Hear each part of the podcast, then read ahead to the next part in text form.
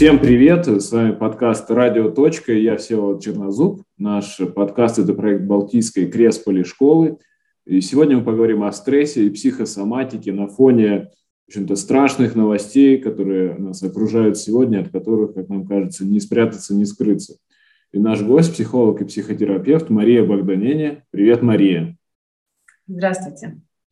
Ну, вот сразу тогда к делу и перейдем. Скажи, пожалуйста, как сохранить себя и свою нервную систему в нынешних условиях, когда мы окружены потоком новостей, эти новости нас э, преследуют по повсюду, э, Инстаграм, Фейсбук, социальные mm-hmm. сети, телевизор, радио, что-то не увидишь. Даже на улице мы видим огромное количество всяких там упоминаний, лозунгов.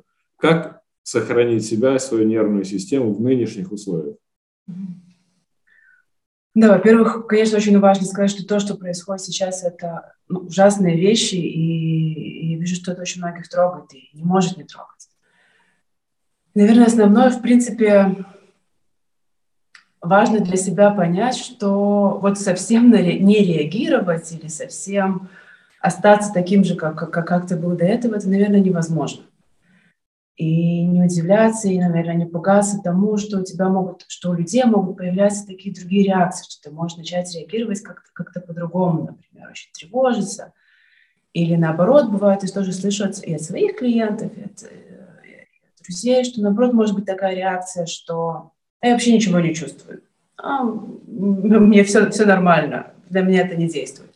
То есть все реакции, которые сейчас, сейчас, сейчас происходят, они, они могут быть совершенно нормальными и, и реакция тревоги, и реакция такого какого-то отстранения.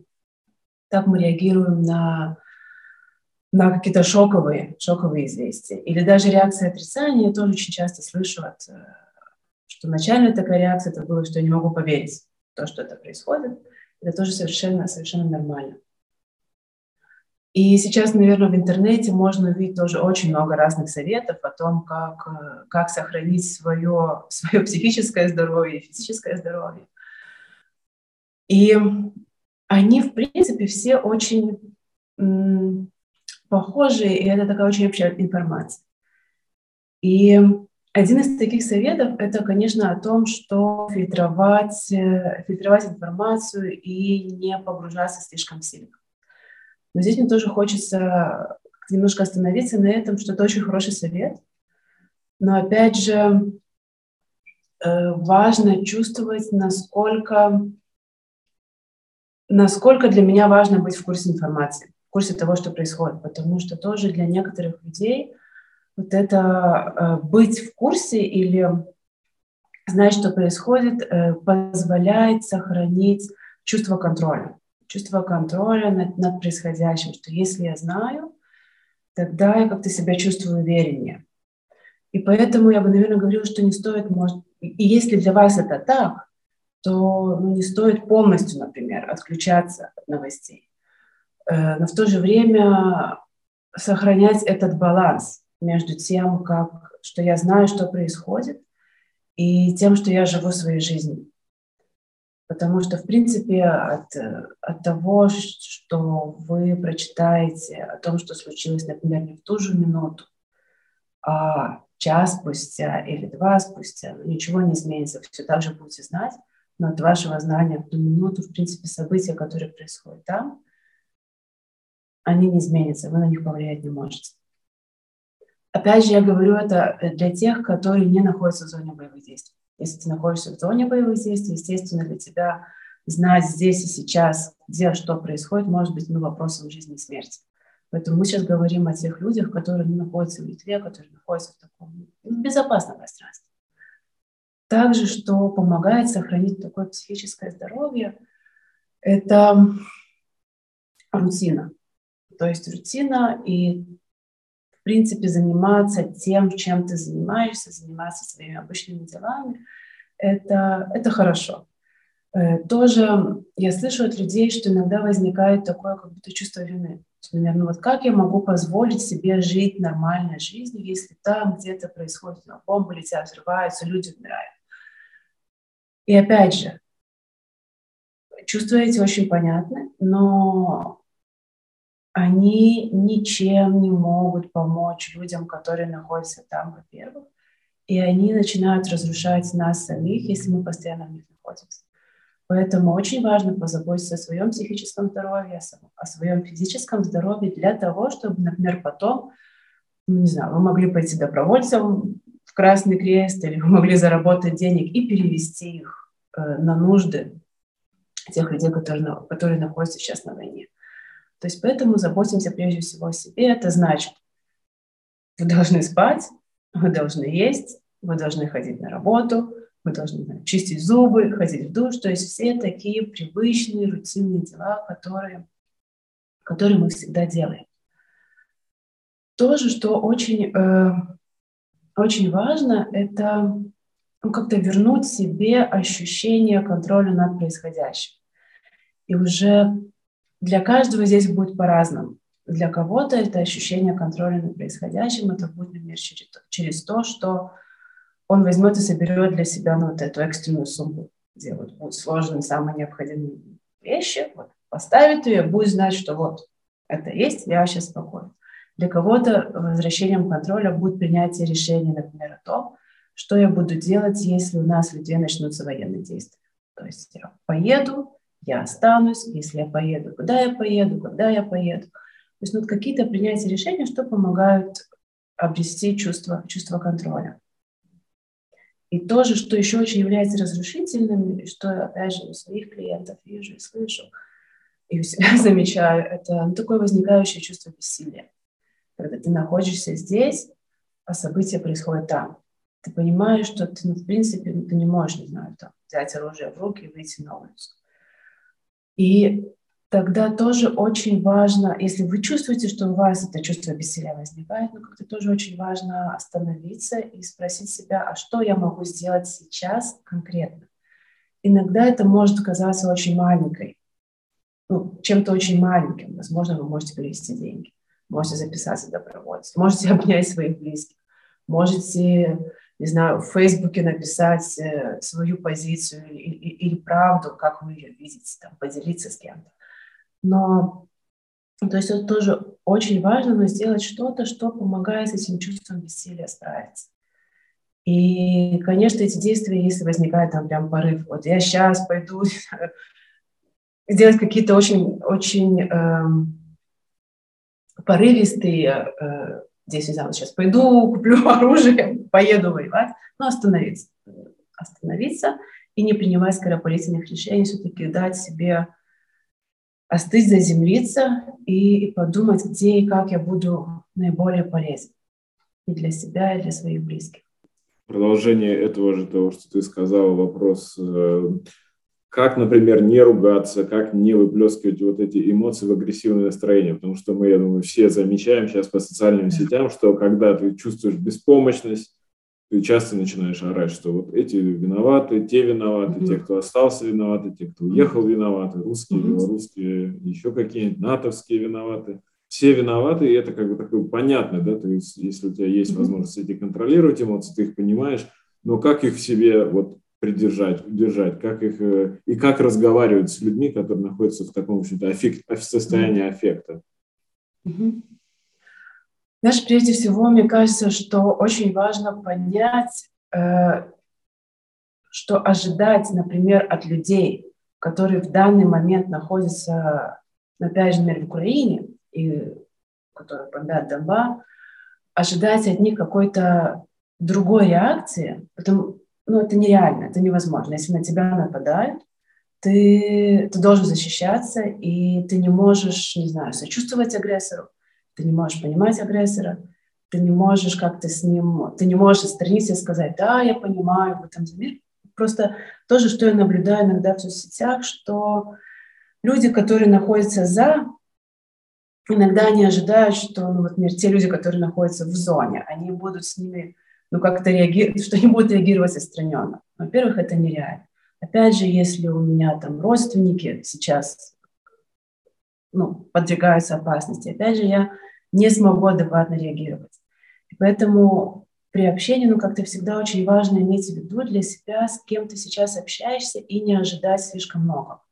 Это, во-первых. Во-вторых, если, э, если я чувствую, что я сам в эффекте, что у меня сильные эмоции, или если я вижу, что мой собеседник в сильных эмоциях, то часто лучше, что можно сделать, это не общаться. Ну, то есть не продолжать, не, не, не доводить до еще более кипящей точки. Если я вижу, что мой собеседник сейчас э, очень сильно злится или он очень, в очень большой растерянности, то говорить с ним на аргументах разума, это не будет работать. То есть то, что я могу сделать, это просто, если я не могу принять, помочь и как-то успокоить, то тогда лучше всего вообще не вмешиваться в этот разговор. Если у себя, у меня самого возникают чувства, не знаю, злости, чувства несправедливости, что вот меня тут не так понимают, или я хочу очень сильно объясниться, э, я бы, наверное, сказала, что тоже постараться остановиться и не выплескивать это все ну, вот в таком непереработанном виде, например, в интернет. И тоже э, к той же теме, как общаться с близкими? И, может быть, еще где-то немного отдельный вопрос, как общаться с детьми о том, что происходит, как им объяснить, например, потому что сейчас э, мы живем с тобой в Литве, и да много у нас э, друзей, много знакомых, и у которых смешанные семьи. Например, кто-то говорит родителям уезжайте, а родители в ступоре не хотят ехать. Кто-то говорит там, детям уезжайте, дети не хотят ехать. Вот такие вот жизненные ситуации, когда твои близкие находятся в каком-то паническом состоянии, либо в истерическом, либо в ступоре. Как с ними общаться и пытаться с ними обсудить какие-то важные вещи которые могут э, влиять в том числе на какие-то, ну, на критические э, ситуации. Ну, так, если, например, близкие, то есть если вы видите, что близкий сейчас находится в панике или в истерике, или ну, в таком сильном эффекте, то первое, что надо сделать, это его успокоить. И независимо, если, если человек, например, рядом с вами, ну, физически, то это немножко легче сделать, легче в том смысле, что например, тогда вы можете его обнять, вы можете ему, ну, фи, про, просто даже иногда физически можно обнять, там, не знаю, усадить, накрыть пледом, дать воды выпить. Э, и не обсуждать никаких вопросов, пока человек не успокоится. Если сильная паника, например, тоже, что можно делать, можно очень простые вещи говорить. То есть вернуть человека в тело. Например, дыши вот это вот все эти техники дыхания там. И можно дышать вместе с человеком, например. Давай мы сейчас с тобой вместе подышим там. Раз, два, три, четыре вдохнули, задержали, там, раз, два, три, четыре выдохнули. И так вместе подышать, пока человек не успокоится.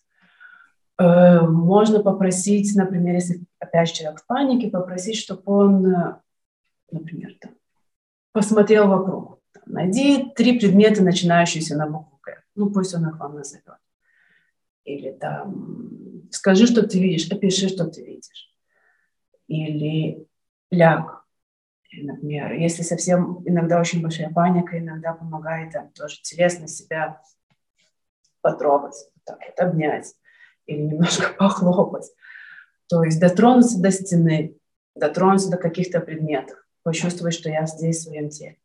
То есть первое, что вы делаете, вы человека возвращаете в свое тело, возвращаете его здесь и сейчас. Если человек, например, по телефону вы с ним говорите, или, да, или вот как мы сейчас с тобой, да, Или вот как мы. То же самое. В принципе, то же самое можно делать, можно говорить, смотри, я тебя слышу, я здесь, я с тобой, я вижу, что ты испуган, я вижу, что все очень страшно. Давай постараемся успокоиться делать то же самое, что, то есть тогда вы физически не сможете человека обнять, физически не сможете его укрыть, но словами можно вот делать те, те, те же самые вещи. И только тогда, когда человек вышел из этой панической атаки, вот из этой паники, только тогда можно начать говорить о каких-то решениях. И мы знаем, что две базовые реакции «бей, беги», и вот это вот либо паника, истерика, либо ступор. А что делать, когда человек в ступоре, когда он теряет какую-то эмоциональную связь, контакт, и ему говорят, а вот сейчас вот как раз бы хорошо убежать, а он сидит, никуда не побегу, нет, ничего не буду делать, нет, все пропало. Или даже не так, а агрессию какую-то проявляет, но он находится в состоянии ступора и невозможности принимать решения. И опять ну, то, то, тоже очень похожий механизм э, возвращать человека в его тело, заземляет. То есть, потому что когда он в ступоре, он тоже в таком, он не, не в контакте с собой, он не в контакте, скорее всего, со своим телом тоже. То есть он, ну, он, он где-то, он ничего не чувствует, он замер, все, его нет. И тогда опять любые вещи, которые помогают человеку почувствовать себя здесь и сейчас. То есть это может быть, например, может звучать, конечно, очень странно, то, что я сейчас буду говорить, но это, но это может помочь. Опять же, не знаю, обнять себя, потрогать, попросить его, чтобы он себя, там, не знаю, похлопал, попросить, чтобы он встал, сделал какие-то несколько, не знаю, 20 приседаний, или как-то, под, или просто подвигался, не знаю, подвигался, поднял руки, встал, сел, чтобы вернуть ему это ощущение, потому что сказать ему, давай ты сейчас беги, он не может, он в ступоре, он вообще ничего не чувствует. Когда он начнет хоть немножко двигаться, как-то вернется в свое тело, тогда уже можно опять вернуться к этому вопросу. Слушай, ну вот смотри, вот ты сейчас подвигался, да, как, как ты сейчас. Угу. Давай будем говорить, что мы можем сделать. Окей, не можешь бежать, но маленькими шагами, да, можешь собрать сумку, угу. собери сумку. Можешь сейчас выйти из дома, сесть в машину. Угу. Где ключи? Давай, идем, я с тобой. Ну, то есть какими-то очень маленькими конкретными действиями с ним об этом говорить. Возможно, придется много раз, несколько раз об этом говорить. Потому что, опять же, когда люди в ступоре, они, да, они не в контакте, они могут вас даже не слышать. И то есть, ну, очень, тогда как с такими, ну вот, мне кажется, у нас у многих может быть такой опыт э, общения со совсем маленькими детьми. Ну, вот, когда они в истерике или когда они не понимают его, что мы тогда сделаем, мы с ними ну, очень-очень по-простому вот э, ты заговорила как раз про детей, это была вторая часть моего вопроса. Как с детьми обсуждать то, что происходит, поскольку они так или иначе это проигрывают как-то. Может, иногда, mm-hmm. я так понимаю, что это с точки зрения психологии скорее хороший вариант, когда они это в играх прорабатывают, там играют в, в это, хоть и довольно это странно, конечно, выглядит, в войну там, или в политику какую-то. Ну, как с детьми обсуждать эти новости, поскольку они в них живут, у них могут быть страхи, в том числе, когда родители напуганы, и это физически всегда чувствуется, что а вдруг нас что-то случится, а вдруг нам придется бежать. А что делать? Вот везде же по новостям говорят, всегда в сводках дают количество погибших детей или показывают да. детей сейчас в Харькове, в Киеве, которые э, в метро, в бомбоубежищах сидят. Вот как говорить об этом со своими детьми здесь, когда мы в Вильнюсе, в Исагинусе, угу. в Риге, в Даугавпилсе и чувствуем это? Знаешь, я думаю, что прежде всего очень важно говорить с ними прямо. Ну, то есть вообще важно с ними об этом говорить. И в зависимости от возраста это будет немножко по-разному. То есть уже там с подростками, с более старшими подростками можно ну, вообще, ну, как со взрослыми, все это обсуждать. Э, единственное, что не накладывать на них э, принятие решений. То есть как-то говорить, что делиться с ними, какие решения принимают родители, что ну, вот я буду принимать такие-такие решения. И, то есть ну, не они, чтобы не давать чтобы не было у них чувства, например, 15 или 16-летнего ребенка, что он сейчас должен принять решение за всю семью и что-то ну, вот с этим сделать. Во с маленькими детьми ну, можно тоже еще говорить, что ну вот да, война. Объясни, что такое война, что одна страна напала на другую. Да, что там ну, вот, э, люди воюют. Что бывает, когда люди воюют? Ну, они могут друг друга обижать, иногда они друг друга убивают. Опять же, всегда очень важно сказать, что ты сейчас находишься в безопасности. У нас войны не происходит. Э, важно поговорить, например, с ребенком, же, если он задает какие-то вопросы, просто на них отвечать. Например, куда мы, а что будет, если на нас нападут? Тогда родители должны как-то поделиться тем планом, который они придумают. Например, смотри, ну если там на нас нападут, то ну вот мы там, не знаю, или пойдем в какое-то убежище и там будем, будем пережидать. Или вот мы соберемся и поедем, не знаю, если есть какие-то родственники или в другой стране, если родители приняли решение, что они будут уезжать в другую страну или в другой город, вот мы с тобой, например, поедем к дяде, к тете или к нашим друзьям, вот мы будем там. Я буду все время с тобой. То есть, ну вот, не беспокойся. Или, если мне родители приняли решение, что они остаются, родители уезжают с бабушкой, ну вот тоже, что с тобой будет бабушка, ты поедешь в безопасное место. То есть очень важно тоже детям передавать это, что мы рядом, что мы готовы с ними говорить, что они сейчас в безопасном месте. Когда они спрашивают про детей, или, например, ну вот как, как они себя чувствуют, например, можно тоже предложить э, нарисовать рисунок. Например, детям, или спросить, а вот что бы ты хотел пожелать, или а что бы ты хотел сделать.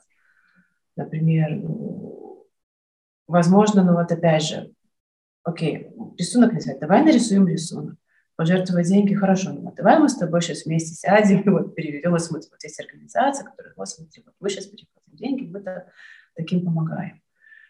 И опять же, ну, не, не бояться просто с детьми об этом говорить. И по возможности, если особенно это маленькие дети, если это не подростки, но я бы все-таки старалась оградить их от слишком, ну вот, от слишком жестокой информации. То есть если это новости, ну, возможно, во время которых показывают, как там бомбят города или, или какие-то жертвы, ну, если я бы подумала, насколько это подходящее для совсем маленьких детей.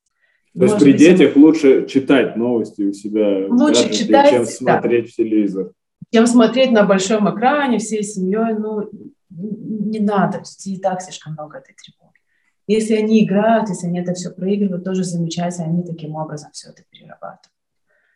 Со взрослыми как быть, потому что часто взрослые прибегают к таким, ну, народным, что можно назвать, средствам, типа пойти выпить, э, развеяться. Mm-hmm. Насколько употребление алкоголя, каких-то других веществ – это выход из ситуации, что если в этом хоть какие-то плюсы и есть, какие в этом есть минусы? То есть пить или не пить, если пить, то сколько? Знаешь, э, конечно, однозначно не пить. Я бы сказала, что все равно, да, иногда бывают такие ситуации, когда, ну, вот, там, первая реакция, хочется просто выпить и, и забыть. Но в долгосрочной перспективе это только, это, это мешает, это очень сильно во-первых, это может увеличивать э, тревогу, тревожность принятия алкоголя, потому что тоже такой миф, что алкоголь успокаивает. И это может увеличивать, опять же, чувство бессилия и чувство потери контроля над происходящим. То есть, если вы можете не пить, не пейте. Тогда лучше, чем это заменить? Это можно заменить разговорами с людьми, с друзьями, не комментариями в Facebook или в Инстаграме. Живыми, живым общением с тем, с кем, кому вы доверяете. Можно не знаю, позвонить на телефон доверия. Можно пойти к специалисту, если вы чувствуете, что, например, ни с кем не, не можете говорить с тем, кто, кто, кто есть рядом. Опять же, я понимаю, что разговоры, они... Это совет, он обычно очень хорошо подходит женщинам, женщинам пользуются. Мужчины часто, сейчас так не очень корректно звучу, наверное, но, но мне кажется, не секрет, что мужчины часто не разговаривают. И тогда, но что, что я слышу, что я вижу, что может помочь, наверное, вот в этой ситуации, это физическая активность. То есть э, пробежка, потягать штангу, если у вас есть где дрова порубить, порубить дрова, не знаю, побить что-нибудь, не, не человека, а, там, там, подушку, сесть, э, сесть на мотоцикл, проехать несколько, несколько кругов. То есть любая физическая активность, которая, которая поможет ну, вот эту энергию как-то высвободить, она тоже очень может помогать при, при тревоге, вот при том чувстве, что мне надо что-то делать. Если вам надо что-то делать, то тогда лучше делайте, занимайтесь спортом, не знаю, убирайте дом, сходите с собакой погулять но не, не пить, не наркотики и, и не выплескивание агрессии ну, вот, вот в комментариях. Вот ты сказал про телефонное доверие, обращение к специалистам. Когда, э, когда стоит твоим, как, объясни как специалист, когда mm-hmm. пора обращаться к психологу, когда пора обращаться mm-hmm. к медицинскому специалисту, к психиатру, как это почувствовать, как не упустить этот момент. Mm-hmm. И что есть критерии разных состояний, которые требуют одни психологического, другого, другие психиатрического вмешательства? и помощью? Ну, во-первых, если уже появилась мысль, что мне хочется с кем-то поговорить, а вот не с кем, или мне вот такое чувство, что мне надо уже кому-то, это, уже хорошая мысль, это уже критерий, что, что мне надо обратиться. Если возникает чувство, что я, ну, ощущение, что чувств так много, что они меня накрывают, что меня уносят, что я не могу справиться со своей рутиной, что я не могу работать, не могу сосредоточиться, не могу спать, не могу есть, это всегда, всегда признаки, что стоит обратиться за помощью. То есть всегда, если нарушаются какие-то очень базовые, привычные вещи, если мы не можем заниматься привычными вещами, это, это всегда знак того, что следует обратиться за помощью. Опять же, для начала, ну вот и я бы тоже тут проводила, наверное, грань между психологической и психиатрической помощью. Опять же, насколько, насколько сильны нарушения. Ну, то есть, например, если ну, я чувствую тревожность, э, мне трудно уснуть, но я все-таки засыпаю. Я забываю поесть, но я все-таки ну, вспоминаю и ем. Я как-то все равно хожу на работу, но пусть там не в полную силу работаю, но работаю, достаточно будет обратиться к психологу. Если я, например, несколько дней не могу вообще никак спать, если я не ем, если, не знаю, там лежу целыми днями вот в таком ступоре, не могу заставить себя сходить в душ, не могу заставить себя встать и пойти на работу, я бы сказала, что это уже может быть знаком того, что стоит обратиться к психиатру, и, возможно, понадобится хотя бы временно какой-то какая-то медикаментозная поддержка. Потому что ну, лекарства, которые успокаивают, они тоже могут быть хорошим таким временным выходом, но если другие способы не помогают.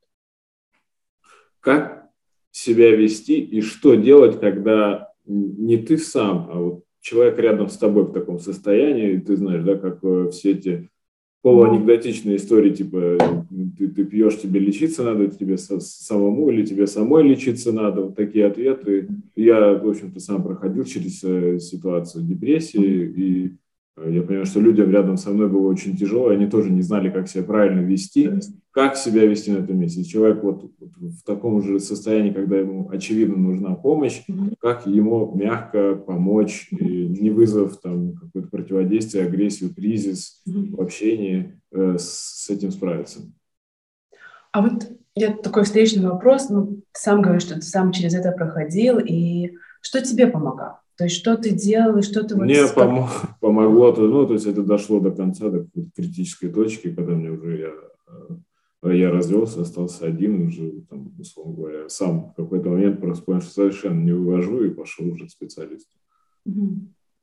Ну, а мне диагностировали этого... депрессию, и я, угу. вот. Если вы хотите видеть человека с диагностированной депрессией, он перед вами. А до этого какие-то реакции близких или друзей тебе помогали, не помогали, и что помогало, а что нет? Мне так сейчас трудно сказать, потому что на это навешиваешь весь комплекс, как бы весь контекст отношений, какие-то личные обиды. Я, в общем-то, mm-hmm. рад, что в какой-то момент сам с собой справился. Но я думаю, что, может быть, была какая-то возможность, потому что, конечно, все близкие пытаются как-то в этом поучаствовать, но иногда они это делают так, что тебе хуже, им хуже и всем хуже. Mm-hmm. Потому что, знаешь, это такой очень, очень чувствительный и тяжелый вопрос. Вот, помощь именно близкому который, и не просто близкому, а помощь близкому, который, например, отрицает, который говорит, что мне не нужна помощь. Ну вот я был Потому, такой человек. Угу. Потому что, к сожалению, по моему опыту, с людьми, которые говорят, со мной все хорошо, мне помощь не нужна, обычно работает э, только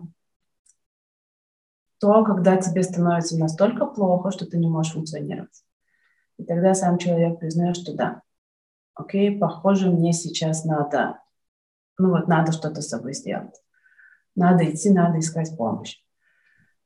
И со стороны близких э, здесь будет несколько таких вещей. Во-первых, оставаться рядом. Если вы можете оставаться рядом с человеком, который, которому плохо, но который не идет за помощью, оставайтесь. Если можете даже просто вот быть рядом, потому что ну, не уходи, то есть не уходить, не разрывать отношения и, и быть, ну вот, возможно, не навязываться, но быть рядом для того, что когда он поймет, когда ему понадобится помощь, чтобы он мог на вас опереться. Тут, когда мы говорим про близких. С другой стороны, что тоже важно разделить ответственность. Попробовать предложить, если вы видите, что человек говорит, нет, мне ничего не надо, мне совершенно ничего не надо, и вообще тебе сама надо лечиться. Окей, это его ответственность. То есть ваша ответственность как бы предложить помощь, если человек ее не принимает, не надо насильно заставлять. Потому что ча чаще всего такая, такая насильная, насильное, насильное принесение помощи заканчивается, опять же, разрывом отношений. Есть, конечно, крайние случаи, когда, когда надо действовать, эти крайние случаи. Да, вот бывают случаи, я думаю, что в жизни более-менее любого взрослого человека он сталкивался с таким, когда, например, человек в каком-то совсем тяжелом состоянии, нужно просто скорую вызвать, как этого не бояться, когда человек там на грани или уже за гранью какого-то нервного срыва или какой-то психотизации, как не бояться сделать такой шаг и как это правильно сделать? Например, если человек говорит, что я вот сейчас пойду вешаться, или там угрожает, что он сейчас что-то с собой сделает, если, это, если есть высокий риск самоубийства, то это, тот, э, то это ну вот, то место, когда надо вмешаться. И в этом случае, как не бояться, все равно будете бояться, но все равно будет страшно. То есть действовать вопреки страху. Да, мне страшно это вызывать, но я бы, наверное, говорю, что ну, вызыв... тогда обращаться за помощью или вызывать скорую, скорую, если видно, что человек начинает себе что-то делать. Он может себе делать с тем осознанием, что ну, тут ну, как бы, ну, больше нет других вариантов. То есть он или себя покалечит, или вы сделаете какие-то шаги, чтобы он себя не покалечил. И опять же, я знаю, что часто люди боятся вызывать, э, вызывать скорую, потому что боятся, как, что будет потом что там будут какие-то страшные условия, или что с человеком что-то страшное будет делать. Опять же, я не знаю, как в других городах. Например, в Вильнюсе, в той же психиатрической больнице, которая находится на, на, на улице Васарос, там очень хороший центр, очень хорошее кризисное отделение, куда попадают люди после попыток самоубийств или при попытке самоубийства. Там с ним на самом деле проводится очень такая хорошая, хорошая качественная работа. То есть это это не те психиатрические больницы, которые мы видим, не знаю, там в советских фильмах, где там все ужасно. Попадаете в команду со знающими психологами, со знающими психиатрами, когда с ними говорят, и ну, буквально оказывают ну, очень, очень, очень хорошую поддержку. То есть ну, тоже просто... И тоже, что еще очень важно для себя понимать, если видите, что человек уже находится на такой грани, что вы не можете ему помочь, это очень важно принять для себя, что я не могу помочь, это нормально, я не виноват в этом. То есть это выше моих возможностей. Тут уже должны вмешиваться специалисты. То есть, например, почему-то как-то всем очень понятно, что если аппендицит или если открытый перелом, да, да. я не пытаюсь сам Или это... если какие-то боевые столкновения, да, ты не пытаешься убежать и стрелять. Да, ты не пытаешься, то есть ты, ты обращаешься к специалистам. Так вот здесь то же самое, что если человек уже на грани, то Насколько сейчас увеличилось э, количество обращений? Вот за последние э, эти 2-3 месяца была очень такая психологически неприятная ситуация, а сейчас просто какой-то, на мой взгляд, mm ну, натуральный всплеск какой-то эмоций абсолютно деструктивных и очень тяжелая атмосфера. Насколько увеличилось количество обращений к специалистам, к тебе как психологу, психотерапевту за последнюю вот неделю с начала боевых действий. Мы это записываем сейчас вот как раз э, ровно через неделю после вторжения России в Украину. И за последние, там, начиная с января, допустим, когда уже ситуация была близка, и люди просто параноили в каждом кафе обсуждали, нападет, не нападет. Вот с этим э, увеличением количества обращений, во всяком случае, опять же, ну, вот в Литве, в Вильнюсе, что, что я замечаю, что этот э, поток, он уже давно идет, он уже, наверное, до середины пандемии. Многие мои коллеги, ну, многих моих коллег вообще нет места, они не принимают новых клиентов. С детскими психологами, многие детские психологи до начала следующего учебного года, то есть до, до, до осени вообще не принимаю тоже новых клиентов, просто потому что мест нет. И что я вот сейчас за эту последнюю неделю слышу, то есть я не могу сказать, что у меня конкретно, что, что вот именно у меня как-то увеличился поток клиентов, просто некуда уже, уже увеличиваться. Но я тоже ну, очень много слышу от коллег, что м, стал увеличиваться поток людей, которые ищут помощи для своих родных в Украине или которые сейчас приезжают в Литву из Украины или которые находятся в зоне боевых действий. Потому что тоже вот многие из моих коллег, мы объединяемся в группы, или начинают распространять свои контакты тоже в Фейсбуке, в, соц... в других соцсетях о том, что вы можете звонить, что вы можете писать. И вот я слышу, что очень сильно увеличивается потребность именно помощи людям, которые столкнулись с войной, которые столкнулись с военными действиями или с тем, что они должны были уезжать из своей страны. Я думаю, ну, это будет только увеличиваться. То есть эта вот потребность потребность такой помощи будет только увеличиваться. Ну, если вот совсем практическое, куда в Литве, я знаю, что много иммигрантов, и наш, собственно, подкаст он ориентирован на русскоязычных э, жителей городов Балтии, куда в Литве э, обращаться вот за такой, вот ты говоришь, телефонное доверие, за такой помощью? Сейчас все находится в таком процессе, ну, процессе организации. То есть я знаю, что, например, э, Красный Крест, организация Красного Креста, она тоже собирает добровольцев, которые будут предоставлять помощь, психологическую помощь для, для беженцев. Сейчас этот процесс начинает курировать э, Министерство здравоохранения Литвы. И, сейчас как раз тоже набирается вот эта вот группа, собирается база людей, которые... Вся эта система, как это будет происходить, она вот именно сейчас э, создается. То есть пока что я не могу сказать, что вот есть какой-то один конкретный контакт, куда вы, куда вы можете обратиться. Но точно можно, ну, точно я, я уверена, что в всех центрах, э, которые будут принимать беженцев, у них будет вся информация о том, куда можно обратиться за психологической помощью. А местные, ну, как бы таким, которые уже какое-то время живут, но mm-hmm. Очень понимают, как государственная система в этом смысле работает. Mm-hmm. А какие существуют государственные, или это может быть на муниципальном уровне, просто я сам не очень представляю, как это работает, к каким институциям такие центры привязаны, телефоны доверия и все прочее. Так, вот здесь, э, например, есть э, бесплатная помощь эмоциональная. Все те телефоны доверия, это молодежная линия, детская линия у нас в Литве, есть линия для женщин, которые ну, просто так называется женская линия. Их можно найти в интернете, например, молодежная линия Юнимо линия ЛТ, Байку линия ЛТ, и они предоставляют на самом деле очень качественную эмоциональную поддержку по телефону, или можно им писать письма, писать письма и даже чатиться. То есть mm-hmm. вот это вот первая такая эмоциональная поддержка.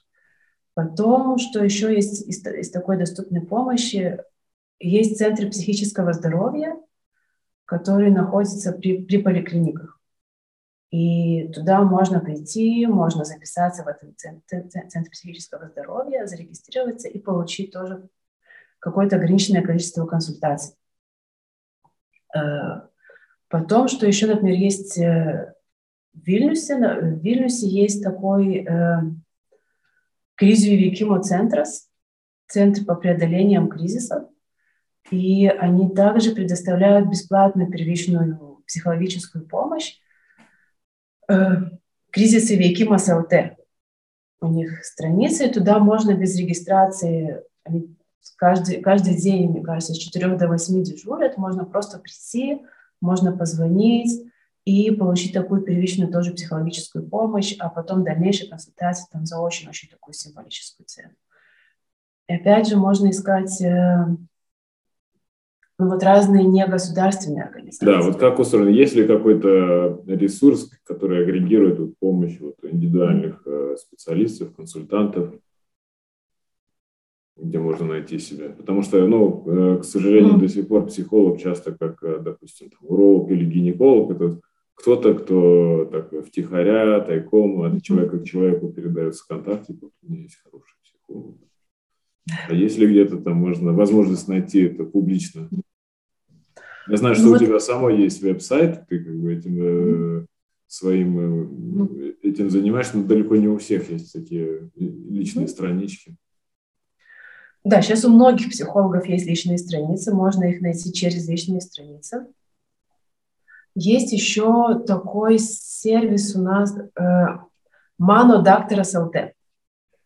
И вот там тоже можно найти, чем он удобен, что там э, психологи,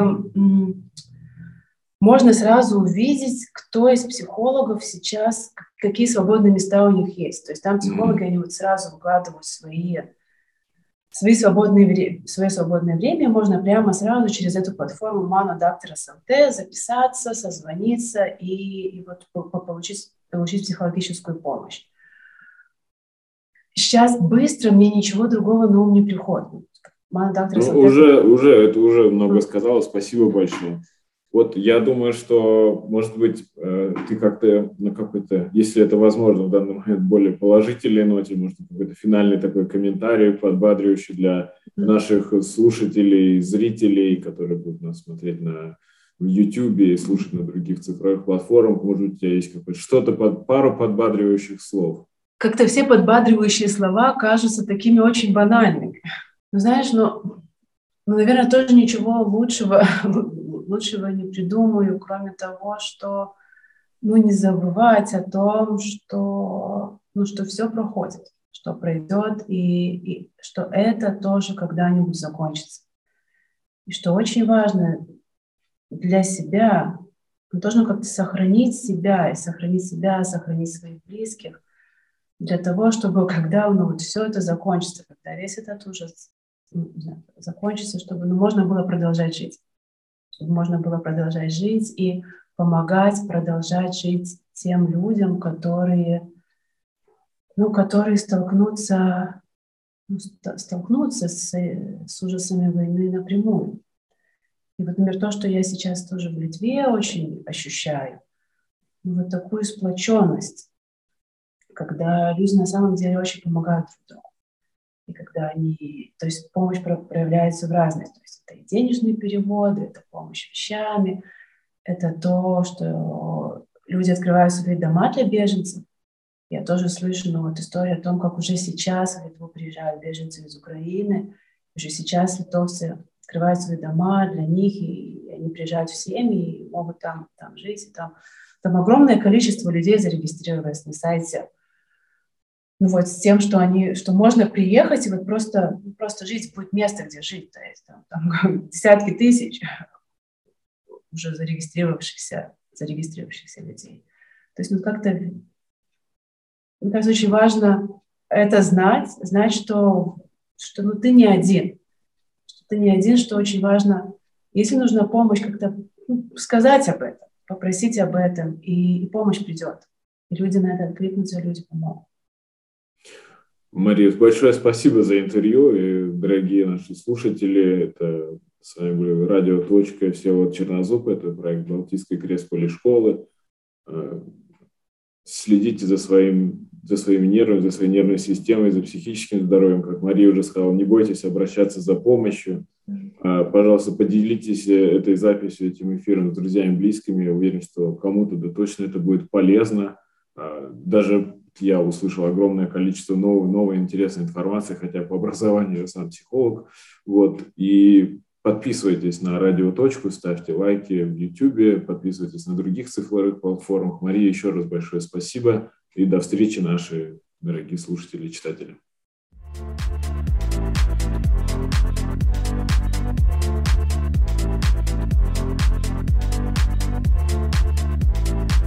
you.